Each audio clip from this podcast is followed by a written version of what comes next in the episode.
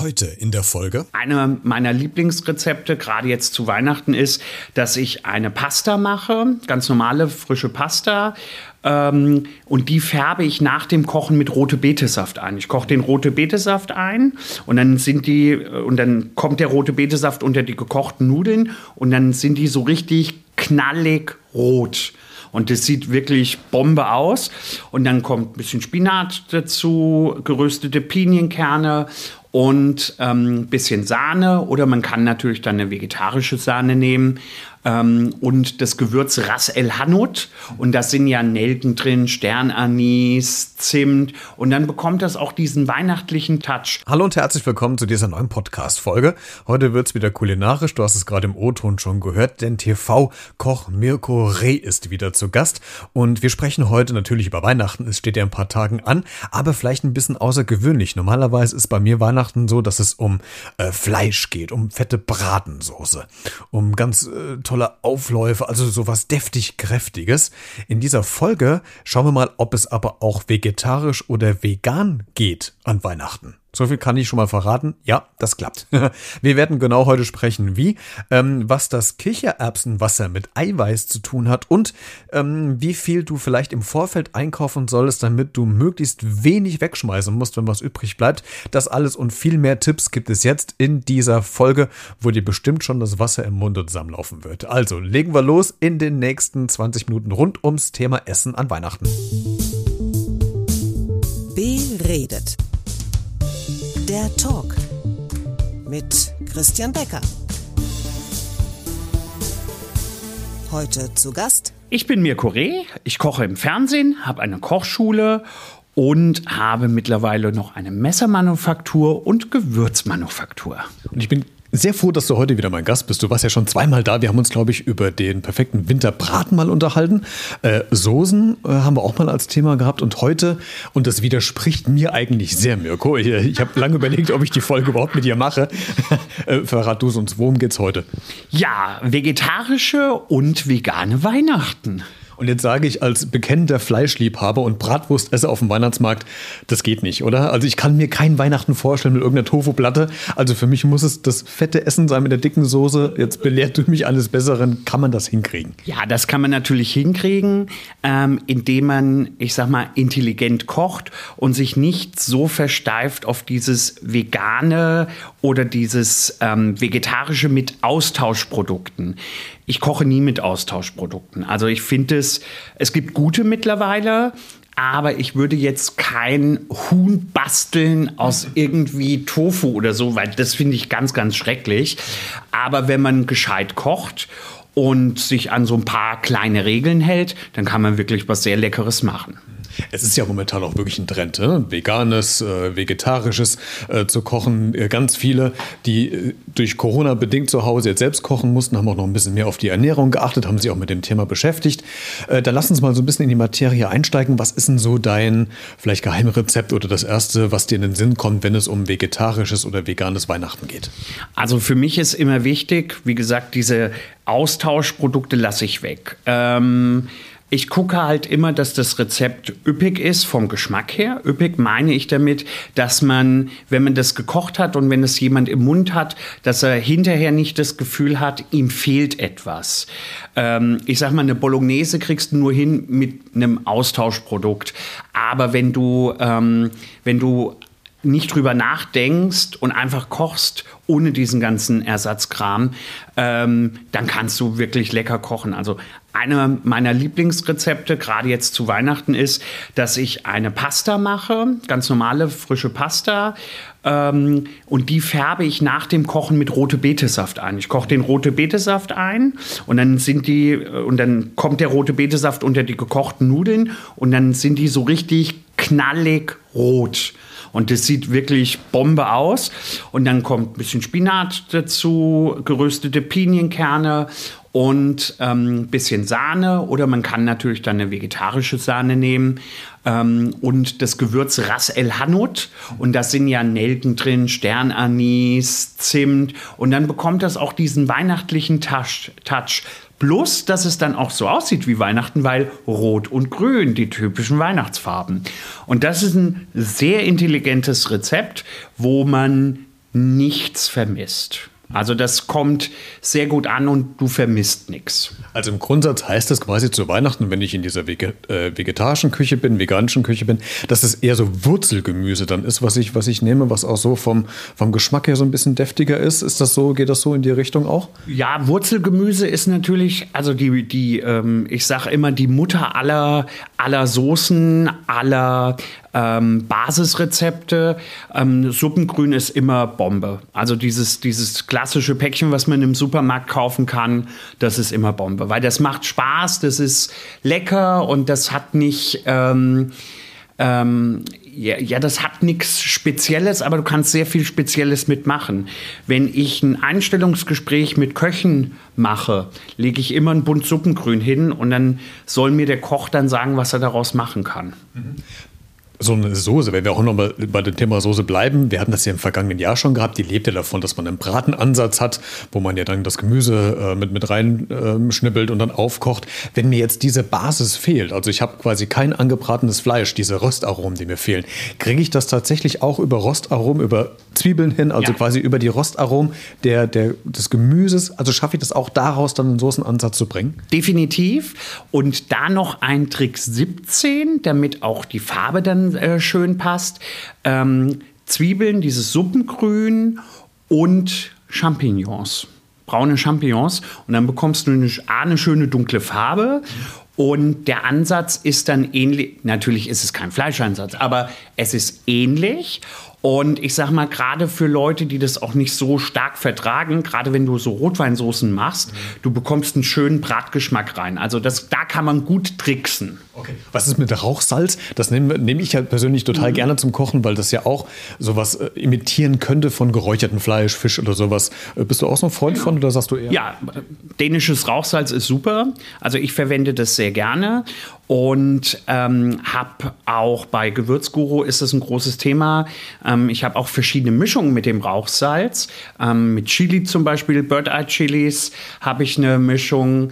Dann habe ich das Rauchsalz in meiner Basis für, für die Soßen. Ist auch Rauchsalz mit drin. Also du siehst, du machst alles richtig. Sehr gut, also kann ich schon mal so weiterkochen für die Familie. Die, die Verwandtschaft darf sich auch freuen, wobei bei uns wird es Fleisch geben. Aber ja, ich finde die. Ist ja nicht schlimm. ich, ich finde die Idee aber toll, dass man auch vegetarisch was machen kann. Ähm, Hauptgericht haben wir ja so ein bisschen gerade abgeklopft. Wie sieht es mit vegetarischem oder veganem Nachtisch aus? Das finde ich ja persönlich sehr schwer, wenn ich nichts mit Ei machen kann. Ich weiß, es geht, aber vielleicht Vielleicht kannst du mir da helfen. Was gibt es da für, für Tipps, für Tricks für einen veganen, vegetarischen Nachtisch? Im Prinzip, also vegetarischer Nachtisch ist ja insoweit ziemlich einfach, weil fast immer alles vegetarisch ist beim, beim Dessert. Wenn ähm, man das vegan machen will, dann muss man sich ein bisschen umschauen und auch Sachen mal ausprobieren. Also nicht jeder mag Mandelmilch, nicht jeder mag äh, Hafermilch. Das muss man probieren. Und im Prinzip kann man mit diesen Produkten eigentlich fast alles authentisch und identisch mittlerweile machen. Ich muss ja bei den Kochkursen vor Weihnachten ähm, bei den Firmen-Events muss ich auch ein bisschen anders denken. Und da lasse ich mir dann auch dementsprechend die Sachen so einfallen, ähm, beziehungsweise gestalte die so, dass ich wirklich vegane Basis habe, um halt wirklich alle mitzunehmen, dass ich nicht fünf Töpfe auf dem Herd habe. Und Beispiel, es gibt, ähm, wenn du jetzt ein Mascarpone imitieren willst, gibt es von ähm, Oatly gibt es einen Frischkäse, der reagiert genauso wie, wie, normaler, äh, wie normaler Mascarpone. Und dann kommt ein bisschen äh, Mandelmilch noch drunter, damit es ein bisschen cremiger wird. Und es gibt, also wenn die Sachen gut benutzt werden, ähm, man schmeckt keinen Unterschied. Also ich habe damit schon einige, einige nicht veräppelt, aber schon einige ähm, überzeugt ist auch übertrieben, aber einige damit ähm, ausgetrickst, die vorher gesagt haben, ah, so einen Scheiß will ich nicht. Und ähm, bestes Beispiel, es gibt einen Hersteller aus dem, aus dem Norden, der vegetarische Wurst erfunden hat. Also richtig wie eine Mortadella etc. Und ähm, meinem Personal ist in einem meiner Läden passiert, die haben vergessen, die normale Wurst auf ein, aufs Buffet zu stellen. Und die Leute haben sich bedient und es ist niemandem aufgefallen. ja, also wie gesagt, wenn die Leute es nicht wissen, Ja.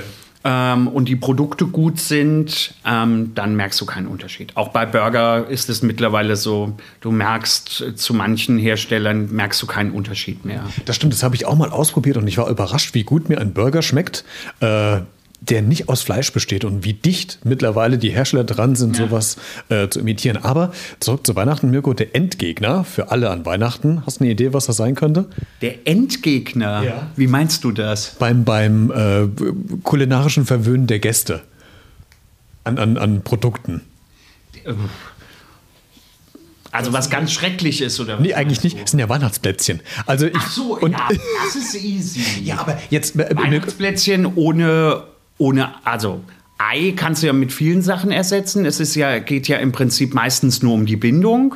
Und wie mache ich denn? Weil ich habe ich hab nämlich jetzt am Wochenende, letztes Ja. Wochenende Weihnachtsplätzchen gebacken und habe mal versucht, ich habe es versucht, ich bin gescheitert, Ja. Weihnachtsplätzchen ohne, also vegetarische oder vegane Weihnachtsplätzchen herzustellen. Ich habe Milch versucht zu ersetzen durch Mandelmilch oder sowas. Mandelmilch, Äh, bei Butter hat es schon bei mir.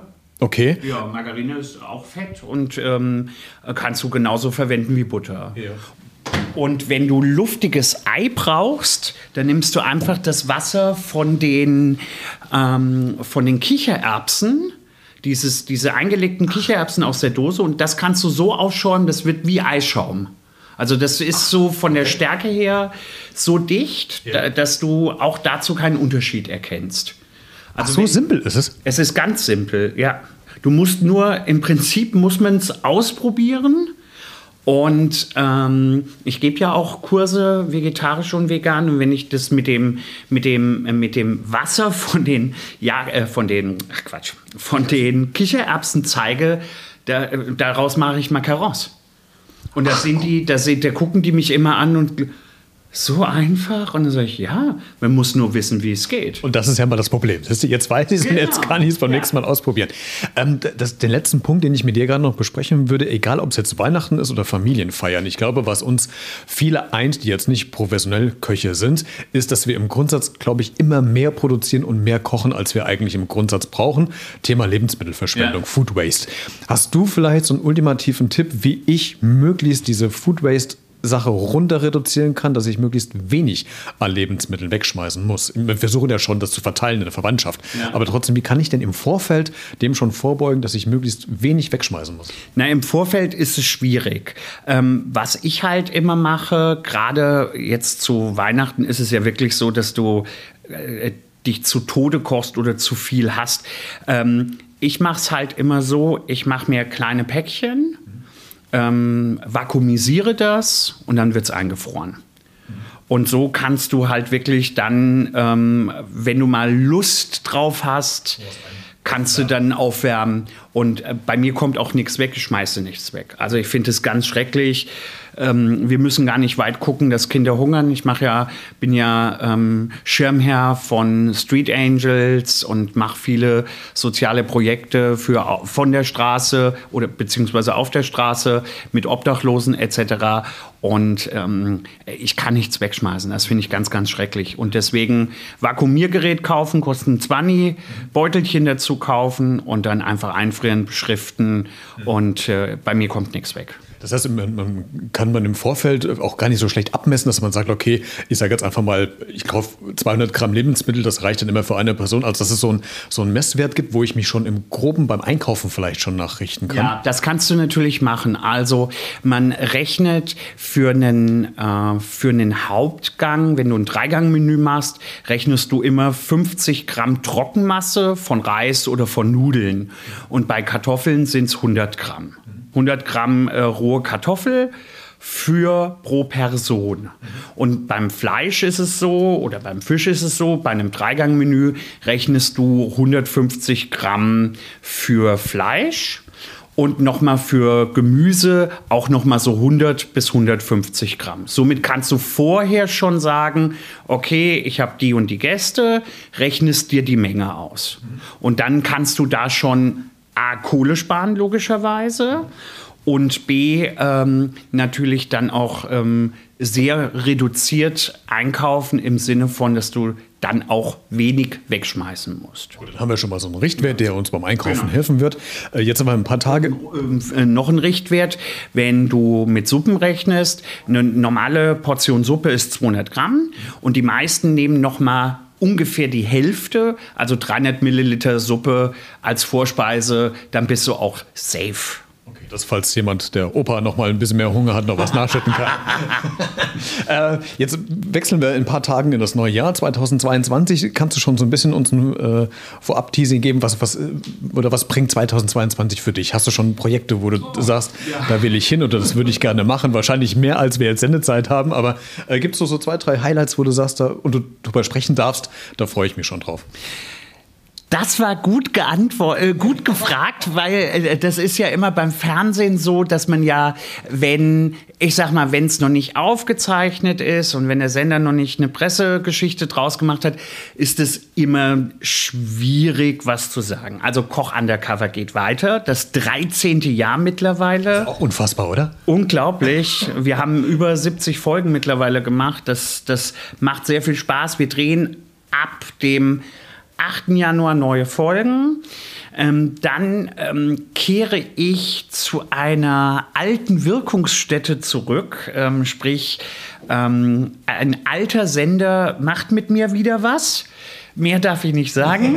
Da, ähm, was ich sagen kann, da werde ich mit Hartz-IV-Empfängern kochen, beziehungsweise mit, ähm, ja, ich sag mal, mit Familien, die Probleme haben. Sagen wir es mal so. Es sind nicht immer Hartz-IV-Empfänger, wir haben das auch schon abgedreht. Es sind nicht immer äh, Hartz-IV-Empfänger, aber mit Familien, die Probleme haben. Sagen wir es mal so. Und die unterstütze ich und zeige denen, wie man intelligent kocht mit wenig Geld. Ja, das ist so ein Projekt. Dann kommt ein neues Buch im Mai. Ähm, 100 Rezepte, die Sie in Ihrem Leben schon einmal gekocht haben sollten. Ein Bucketbuch, was eigentlich schon längst hätte kommen sollen, aber durch Corona haben wir das ein bisschen, bisschen verschoben. Und wenn alles gut geht, drehe ich auch für Sat 1 wieder Weltenbummler, meine Serie, wo ich die Welt kulinarisch vorstelle. Da sind wir auch dran. Hoffentlich ist Corona bald durch, dass man dann auch dementsprechend ja. wieder reisen kann. Weil wir haben ganz spannende Länder, ähm, also wirklich, die man so auf dem Plan gar nicht hat. Und das wird sicher sehr, sehr spannend. Gäbe es dann irgendeine TV-Show, wenn du es dir aussuchen dürftest, wo du gerne mal dran teilnehmen würdest, sei es als wahrscheinlich eher Juror, du bist ja der Kochexperte oder sonst irgendwie so als, als, als Teilnehmer, gibt es da so eine? Oh, gute Frage. Also, was ich sehr gerne sehe, ähm, ist, wer weiß denn sowas? Mhm. Das ist hier mit Kalb Pflaume. Diese Quizshow, ne? Diese Quizshow, das finde ich großartig. Da würde ich sehr gerne mal teilnehmen. Und ähm, was habe ich denn neulich gesehen? Das fand ich auch ganz lustig. Mir fällt der Name nicht ein. Ach, da gibt es schon einiges. Also yeah. hätte ich kein Problem mit. Wie sieht es mit The Taste aus? Ähm, ja, das war sogar mal geplant, aber es hat zeitlich nicht gepasst. Okay. Aber wenn die anfragen würden, würde ich sofort teilnehmen. Sag mir Bescheid, dann bewerbe ich mich nochmal. Einmal habe ich ja schon mal teilgenommen, bin leider nicht weitergekommen, aber ist egal. Das passiert. Und ähm, äh, da muss man sich auch muss man sich auch gar keine Gedanken machen, wenn man da rausfliegt, ähm, weil das ist ja immer eine Momentaufnahme. Ähm, da sind nicht nur Hobbys Hobbyköche gescheitert. Da sind auch richtig sehr, sehr gute äh, Kollegen von mir auch schon gescheitert. Ein Kollege aus Frankfurt, der ähm, ist, ist bei uns so in der Frankfurter Szene so der Sushi King, sage ich mal. Und der ist, glaube ich, nach einer Folge schon gekickt worden. Also das. Ja muss nichts heißen. Auch wenn man gut kochen kann, kann das manchmal ganz, ganz schnell gehen. Absolut. Aber das ist ein Format, wo ich sage, okay, wenn ich nochmal wo mitmachen würde, dann wäre es, glaube ich, da bei der Show. Ich finde die Show super und ähm, Sat 1 setzt es sehr, sehr gut um. Ja. Das Original ist ein bisschen stressiger. Ja. Da bekommen die ähm, viel mehr Arschtritte als bei The Taste in Deutschland. Das stimmt, ich habe mir mal das Original, kommt ja aus den USA, glaube ich, ne? Ja. da habe ich mir das mal angeguckt, das fand ich auch, da war das, die, die Messlatte noch mal höher, wobei ich immer denke, die Amis, die sind sowieso bei allem bigger, faster. ja, das stimmt, aber du, ähm, die Amerikaner haben nicht diese äh, Kochkultur wie wir. Also hier kannst du ja eine Ausbildung machen Und in Amerika musst du ja in eine Kochschule gehen, also in eine professionelle Kochschule. Und da sieht die Welt ein bisschen anders aus, weil dort musst du dafür bezahlen. Also wenn du, ich sag mal, zwei Jahre in diese Schule gehst, hast du rund 60, 70.000 Dollar an der Backe, bis deine Ausbildung abgeschlossen ist. Deswegen die meisten Köche in den USA sind nicht ausgebildet. Du hast ja selbst in New York mal eine Zeit lang gelebt. Ich war auch mal vor ein paar Jahren in New York, nur für ein paar Tage leider wegen Urlaub. Wir hatten eine USA-Reise gemacht. Und was äh, mir, jetzt treffen wir ein bisschen ab, aber ist egal. Ähm, was mir so aufgefallen ist beim, beim Essen und das Vorurteil von den Amis ist ja, dass die Fastfood lieben. Fettig, Burger, Fleisch, Pommes. Ja, auch. Aber ich muss sagen, mich hat es überrascht, wie häufig ich doch auch gesunde Sachen um die Ecke bekommen habe. Man muss vielleicht ein bisschen mehr nachsuchen, aber ähm, wenn ich was gefunden habe, dann war das unfassbar lecker, was die da gekocht haben. Es kommt ein bisschen auf den Wissensstand der Leute an. Also sagen wir mal so, ähm, ohne das Böse zu meinen, ähm, die breite Masse hat nicht das Wissen, was vielleicht ein ähm, ja, gut gebildeter New Yorker hat. Ich meine das nicht böse, aber du merkst sehr schnell die Unterschiede, weil die Leute kennen nichts anderes wie Fast Food. Und auch nochmal, ich meine das überhaupt nicht böse, aber New Yorker hat andere Möglichkeiten und hat auch ein bisschen andere Kohle auf der Tasche. Und der geht natürlich nicht in ein Big Big, ein XXL-Restaurant, der geht halt Fine Dining und in New York gibt es 36.000 Restaurants. Ähm, da findet sich auf jeden Fall was. Die Auswahl doch schon sehr, sehr groß. Ein ne? bisschen. Mirko, vielen Dank, dass du äh, zu Gast warst, beziehungsweise ich war bei dir zu Gast, weil Richtig. wir haben uns heute mal in Kassel getroffen. Vielen Dank und äh, dir eine schöne Weihnachtszeit, einen guten Rutsch und wir hören uns ganz bestimmt im Jahr 2022 wieder. Sehr gerne und allen Hörern frohes Fest. Mehr Infos zu Mirko bekommst du auch in den Shownotes, also in der Podcast-Folgen-Beschreibung zu dieser Folge. Da habe ich dir noch ein paar Links zu den Sendungen, zu deiner Kochschule und noch ein paar weitere Infos noch eingehängt. Also klick dich auch gern mal in die Shownotes rein und äh, da kannst du dich noch mehr und weiter über meinen heutigen Gast informieren. Wir hören uns dann alle spätestens zur nächsten Folge wieder und ich sage schon mal viel Spaß beim Nachkochen und guten Hunger und vor allen Dingen bleibt gesund und neugierig. Ciao.